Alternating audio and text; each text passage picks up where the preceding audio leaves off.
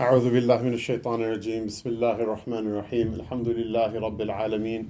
وصلى الله تبارك وتعالى وسلم على سيدنا محمد سيدنا وسندنا وحبيبنا وشفيعنا ومولانا صلى الله عليه وعلى آله وأصحابه وأزواجه وذرياته وأهل بيته ومن تبعهم بإحسان إلى يوم الدين وبعد. Today we read about the fifth archetype um, of suluk, uh, of the drivers of suluk from the ancient mashayikh. These are all names that are pretty universally celebrated uh, amongst the uh, mashayikh in the history of Islam. Uh, these are not people who are like fringe type people. Uh, you'll find if you don't believe me, go look all of them up in the uh, in the Siyar al-A'lam of Imam al-Dhahabi. Imam al-Dhahabi was a muhaddith, and uh, he feels free to say things about wayward Sufis when they need to be said. And uh, he's definitely not like a blind adherent, but you'll see that these people's names are all uh, um, very celebrated and very important names in our uh, in our history as a civilization uh, and in our, our spiritual history and on our intellectual history as well, because um, the treading of this path to Allah Ta'ala opens up with the heart, uh, opens up certain things in the mind as well. That people think about things that other people don't think about. And they're very unique contributions to human civilization, not just to the ummah, but to human civilization as well, and ones that are then copied and appropriated by other people as well. So the fifth archetype is uh, uh, that of the Nuris. Uh, they are the followers of Abul Hassan Ahmad bin Muhammad al-Nuri, one of the most eminent and illustrious Sufi uh, uh, scholars. The principle of his doctrine in regards to tasawwuf is uh, um, the superiority of faqr, of poverty. And matters of conduct, he agrees with Junaid. So he's not a person of intoxication, but he's one of sobriety. It is a peculiarity of his path that companionship or suhbah, he prefers the claim of his companion to that over himself and holds companionship without ithar, without preference of your companion over yourself to be unlawful. That a person needs to be amongst like minded people, and the adab of that companionship is what? Is that you prefer your friend over yourself. Otherwise, that companionship he holds it to be unlawful, meaning what? That there's no you're not getting any benefit. You're making a fool of yourself out of it. This is really important in the time and the age we live in. We live in a, a time and age where people spend time with one another, but there's no actual suhbah, there's no love between them. They split checks and they loan each other money. Nobody helps one another, nobody prefers their brother over themselves. And there's a great secret of it. This is actually a driver of suluk. This is not just some sort of like peace and love, like bunny rabbit hippie camp uh, uh type of uh, uh, uh, doctrine. Rather, we, this chapter is a very interesting chapter, and he'll explain how this is a, a, a, very important part of the deen, in fact. He also holds that companionship, companionship is obligatory on the dervishes. The, the, the word darvish is a Persian word, it means the person, the salik, the person who's on the spiritual path to Allah subhanahu wa ta'ala. He holds companionship is obligatory on the dervishes and that retirement or uzla is not praiseworthy, meaning staying away from the companionship of people and just being alone. And that everyone is bound to prefer his companion over himself. It is related that he said, Beware of, of, of retirement, meaning beware of being alone and staying away from company, for it is a connection with Satan. Hold fast to companionship, for therein lies the satisfaction of Ar Rahman, the merciful God. Now I will explain the true ex- uh, nature of preference of one's uh, companion over oneself. When I come to the chapter on companionship and retirement, I will set forth the mysteries of the subject in order to make it um, generally more instructive. So it's a discourse on ithar, on preference of others over oneself. And Allah Ta'ala Most High in His book said, and they prefer uh, them to themselves, although they themselves may be in, uh, indigent. So He talks about the Ansar in the Surah Al-Hashr وَيُؤْثِرُونَ عَلَى أَنفُسِهِمْ وَلَوْ كَانَ بِهِمْ وَيُؤْثِرُونَهُمْ عَلى أَنفُسِهِمْ وَلَوْ كَانَ بِهِمْ خَصَاصَةً that they preferred the Muhajirin over themselves even though dire poverty was their, their lot. Uh, this verse is revealed connect, in connection to the poor of the companions radiallahu anhum in particular. The true nature of preference consists in maintaining the rights of the person with whom one associates, and in subordinating one's own interest to the interest of one's friends, and in taking trouble upon oneself for the sake of pr- pr- uh, promoting uh, their happiness. Uh, because preference is the rendering of help to others and putting into practice that which God commanded to His apostle, sallallahu alaihi wasallam. Uh, use indulgence and command to that which is just and turn away from the uh, uh, uh ignorant. خذ العفو وأمر بالمعروف وأمر بالعرف وأعرض عن الجاهلين right جزاك الله خيرا حافظ Hamza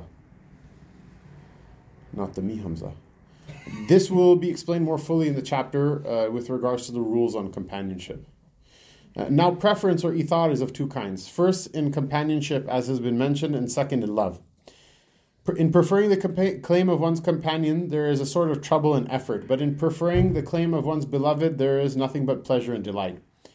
It is well known that when Ghulam al Khalil persecuted the Sufis, so Ghulam Khalil is an interesting person. He's his tabaqa, his, uh, his, his, biographical entry is there in the Siyar al Alam of Dhahabi as well. He was a muhaddith uh, uh, during the uh, uh, the golden age of the Abbasid Caliphate, when most of these classical uh, figures of Tasawwuf, uh, uh, Junaid and Nuri and all these people are alive. Rahimahumullah ta'ala, qaddasallahu. And he was like the hater, anti-Sufi hater.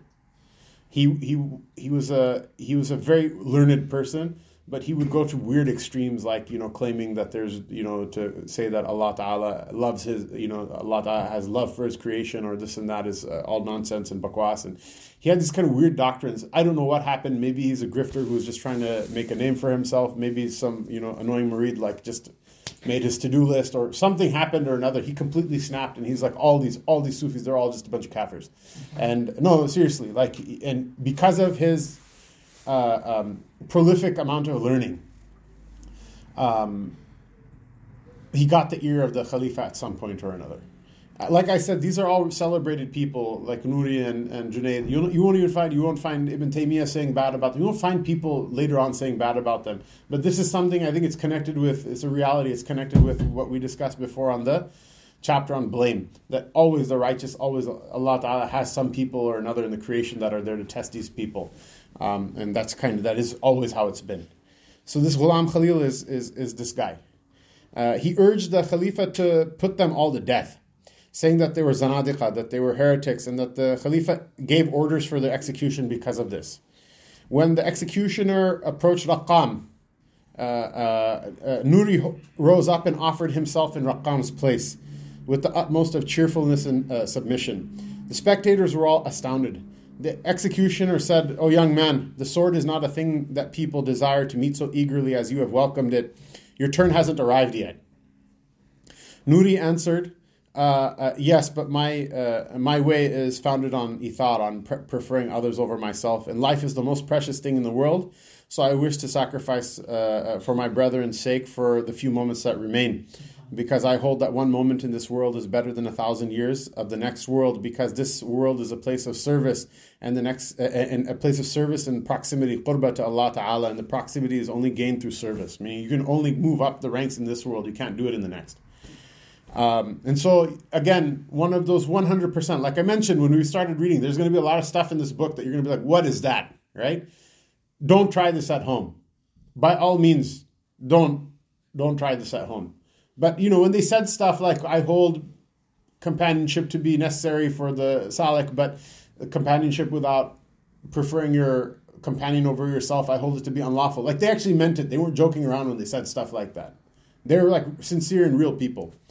So the the the executioner he puts himself in front of the executioner, and uh, he says what he says. The tenderness of Nuri and the fineness of his sayings astonished the Khalifa to such a degree that he suspended the execution of the three of them and charged the chief Qadi Abu Abbas uh, ibn Ali to inquire into their matter further.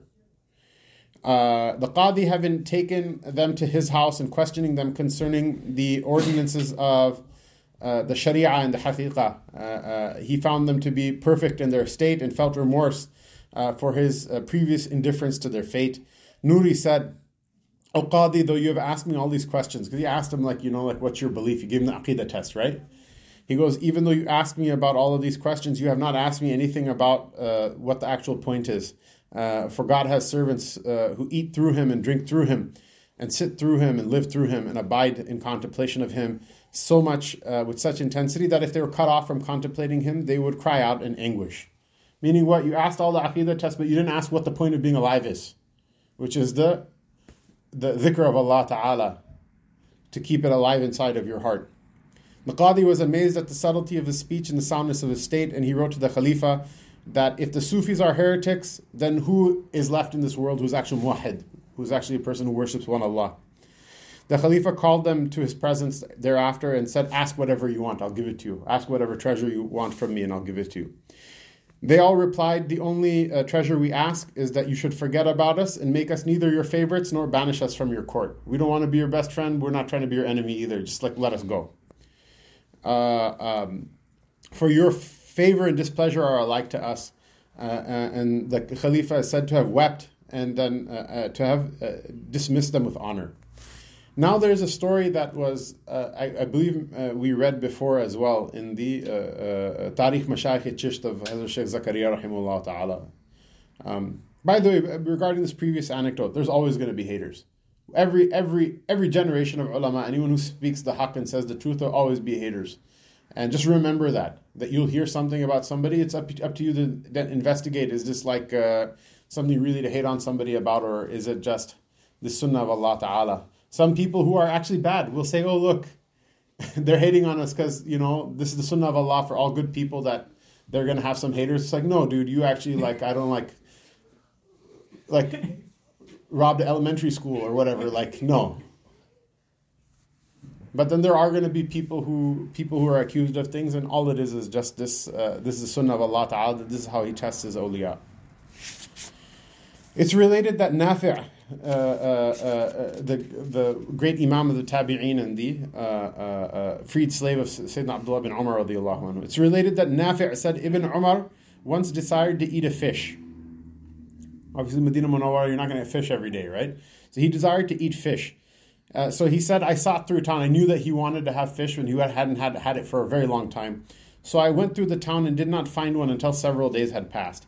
Having procured it, I gave orders that it should be placed on a cake of bread, on nice bread, and presented to him.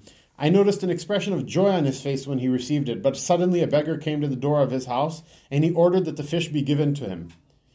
Uh, the servant said, uh, "O master, you have been desiring a fish for several days. Let's give the beggar something else. There's other things in the house that we can give."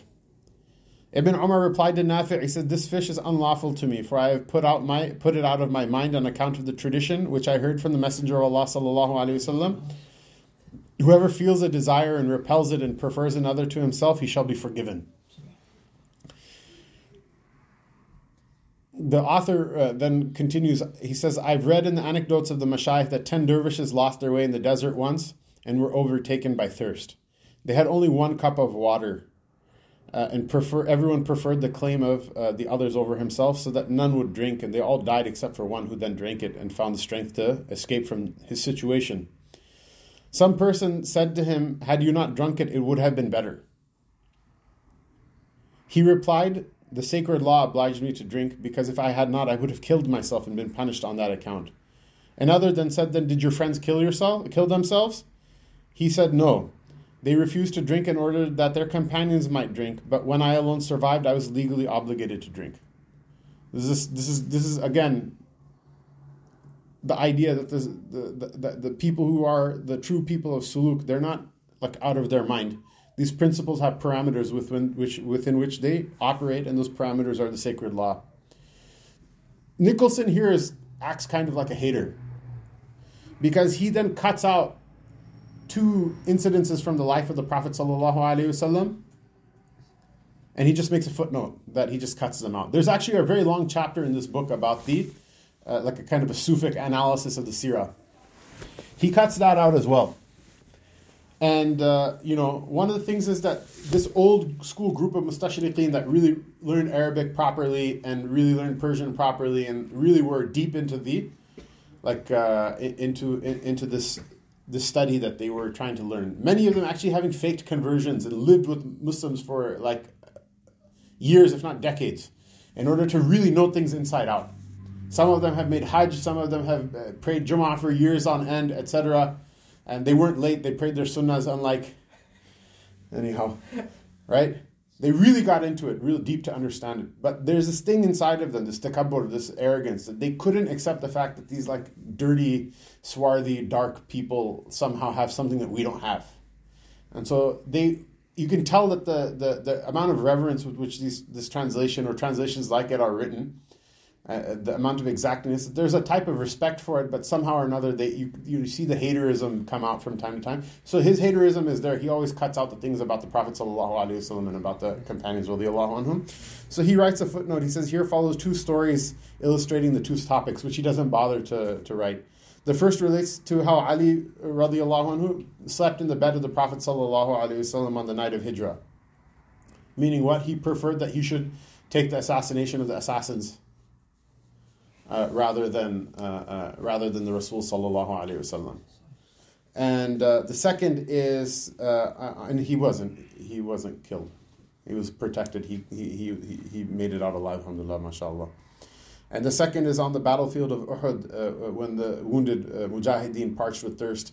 Uh, uh, when water was brought to them, they preferred their companions over themselves. The first sent the uh, the water to the second, the second to the third. The third died, and then they went back and in that order they found that all of them had had, had attained shahadat in the path of Allah Ta'ala. Uh, so he, he just relegates this to a footnote, although it's actually part of the discussion. It's part the most important part of the discussion. He continues, he says, Amongst Banu Israel, uh, there was a devotee who had served God for 400 years. One day he said, Lord, if you had not created these mountains, then wandering uh, for the sake of uh, uh deen would have been easier for your servants. Siyaha, right? The now we translate it as tourism, but wandering for the sake for the sake of Allah Taala would have been easier for your servants. Uh, this uh, uh, uh, uh this devotee said this thing, and then the divine command came to the Nabi of his time to say to the devotee, "What business have you to interfere with my kingdom?" Now you have interfered. I blot your name from the register of the blessed and inscribe it in the register of the damned. Upon hearing this, the uh, devotee trembled with joy and bowed in uh, thanksgiving, to, uh, bowed on the ground in thanksgiving. The apostle said, "O fool, it's not necessary for you to bow in thanksgiving for damnation."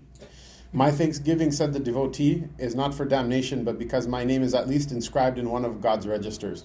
But, O, uh, uh, o apostle, I have a, a favor to ask of you.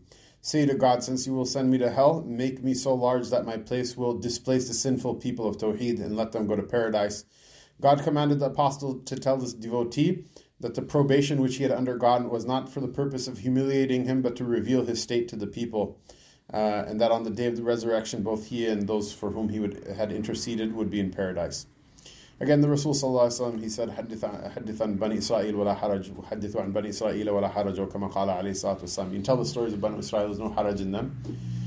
The previous stories that Nicholson turned into a footnote are the proof that this story, at least the principle in it, is sound whether it happened or not. Uh, and that's that's the point. Uh, the author then says, I asked Ahmed Hamadi of Sarakhs uh, what was the beginning of his conversion. So they use this word conversion, although they were all born Muslims, or many of them were at any rate, but meaning from heedlessness to taking the path, you know, to taking the path to Allah Ta'ala, making it their life's goal to reach Allah Ta'ala. He replied, Once I set out from Sarakhs and took my camels into the desert and stayed there for a considerable amount of time. I always wished to be hungry and would give my portion of food to others. Thinking of the words of Allah Ta'ala, uh, that they're the ones who prefer others to themselves even though poverty is their lot. These words were ever fresh in my mind. I had a firm belief in the path of the Sufis that somehow or another this would lead me to Allah Ta'ala. One day, a hungry lion came from the desert. So, this is kind of a miraculous thing that happened. He says, One day, a hungry lion came from the desert and killed one of my camels, and then ret- retired to uh, uh, the high ground and roared. The wild beasts in the, beasts in the area all heard his roar and gathered around him. He tore the camel to pieces and went back to the higher ground without having eaten anything. The other beasts, fox, jackals, wolves, etc., all began to eat and the lion had waited until they had all gone away. Then he approached in order to eat a morsel, but seeing the lame fox in the dis- distance tarrying, he withdrew once more so that the newcomer could eat his fill. After that, he came and ate a morsel. As he departed, he spoke to me, uh, who had been watching from afar, and said, O Ahmed, the one who prefers another to himself in only food, such an act is worthy of dogs. A man sacrifices his life and his soul. When I saw this evidence, I renounced all my worldly occupations, and this was the beginning of my conversion.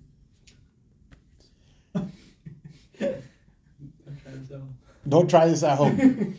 Start with food. If we have the maqam of a dog on the day of judgment, it's also a great maqam, mashallah. But this is how Islam reached all of these different places. This is how the Mongols like trashed the Muslim world and still ended up becoming Muslims afterward. This is how you know Islam overwhelmed the civilization of the Zoroastrians. This is the Vedic civilization, to, because of which the Hindus are still salty to this day. Right? They didn't force people to convert; they converted. The best of them converted on their own. Uh, because they saw these things. This is how the Christians, the, the, the, the, actual Christians, the actual Christians, the people of Egypt, the people of Syria, the people of Anatolia, uh, you know, this is how these people, the people of North Africa, this is how they they entered into the deen is because Allah Ta'ala gave this madad. He made these things happen. Otherwise, this is not a normal thing. It doesn't happen normally. Ja'far al Khuldi says one day when Abul Hasan Nuri was praying to God in solitude, I went to overhear him, for he was very eloquent. He made dua, O Lord, in your eternal uh, knowledge and power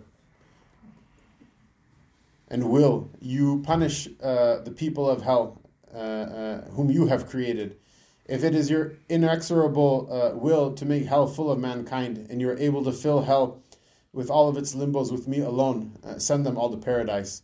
I was amazed by his speech, but I dreamed uh, then thereafter that someone came to me and says, God bids you to tell Abul Hassan that he has been forgiven on account of his compassion for God's creature, uh, creatures and his reverence for God.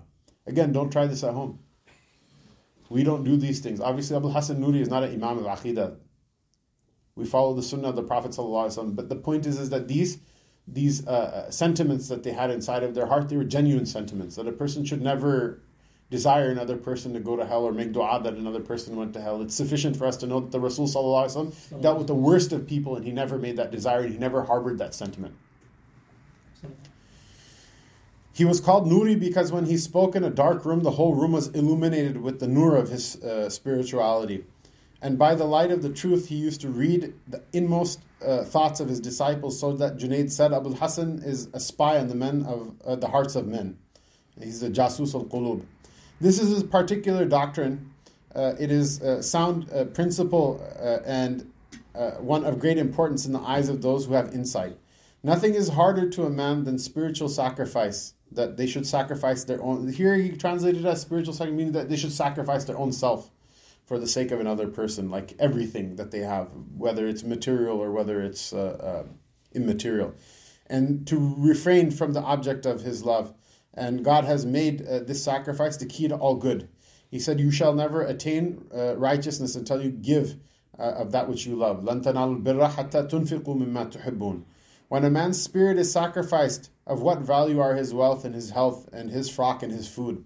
This is the foundation of tasawwuf. Uh, once a man came to Ruwaym. Ruwaym was also a great sheikh in the time of Junaid. Once a man came to Ruwaym for direction. Ruwaym said to him, O my son, the whole affair consists in sacrifice. If you are able to do this, it is well, and if you cannot, do not occupy yourself with the other futilities, the turahat of the Sufis. Like all the other fancy talk, fancy dress, nice sibha, and all that other stuff. Just don't waste your time with it. It's all bakwas. Sacrifice is the thing. If you can do it, then you'll get something out of this. If you can't, the rest of it, don't waste your time with the rest of it thinking you're going to get anywhere. Meaning, all except for sacrifice is futile. And God said, Do not uh, call uh, dead those who are slain in the path of Allah. Nay, they are, verily, they are living. The shaheed, Allah Ta'ala for, forbid that you don't call them dead. I actually made this mistake just a couple of minutes ago, right? You don't say the person died, you say the person shaheed. Uh, rather, they're with Allah Ta'ala, they're alive uh, but you do not perceive it. They're alive and they receive their uh, provision from Him. Eternal life is granted by spiritual sacrifice and renunciation of self interest in fulfilling God's commandment and by obedience to His friends. But from the standpoint of ma'rifah, of gnosis, preference and free choice are separation. And the real preference consists of union with God, for it is a true basis of self interest and self self abandonment. So, this is the yin yang that your most full expression of self interest is in abandoning your, yourself because the spiritual world is inverted. It's not like the, the material world. So long as the seeker's progress is connected with uh, acquisition, it is pernicious. Meaning you try, say, I'm going to do this, I'm going to do that, you're on, on, on unstable ground. But when uh, uh, the attracting influence of the truth manifests its dominion uh, on all of one's actions, uh, all of his actions are confounded and he loses the power of expression, nor can any name be applied to him or any description be given to him or anything imputed to him on this subject. Shibli rahimullah ta'ala qaddasallahu said in verse, he says, I am lost uh, to myself and unconscious. My attributes are annihilated. Today I am lost to all things, not remains but a forced expression. Allah subhanahu wa ta'ala make us lost to ourselves. Allah ta'ala give us uh, in exchange for ourselves something better uh, uh, that lasts forever and His pleasure. وصلى الله تعالى على رسوله سيدنا محمد وعلى آله وصحبه أجمعين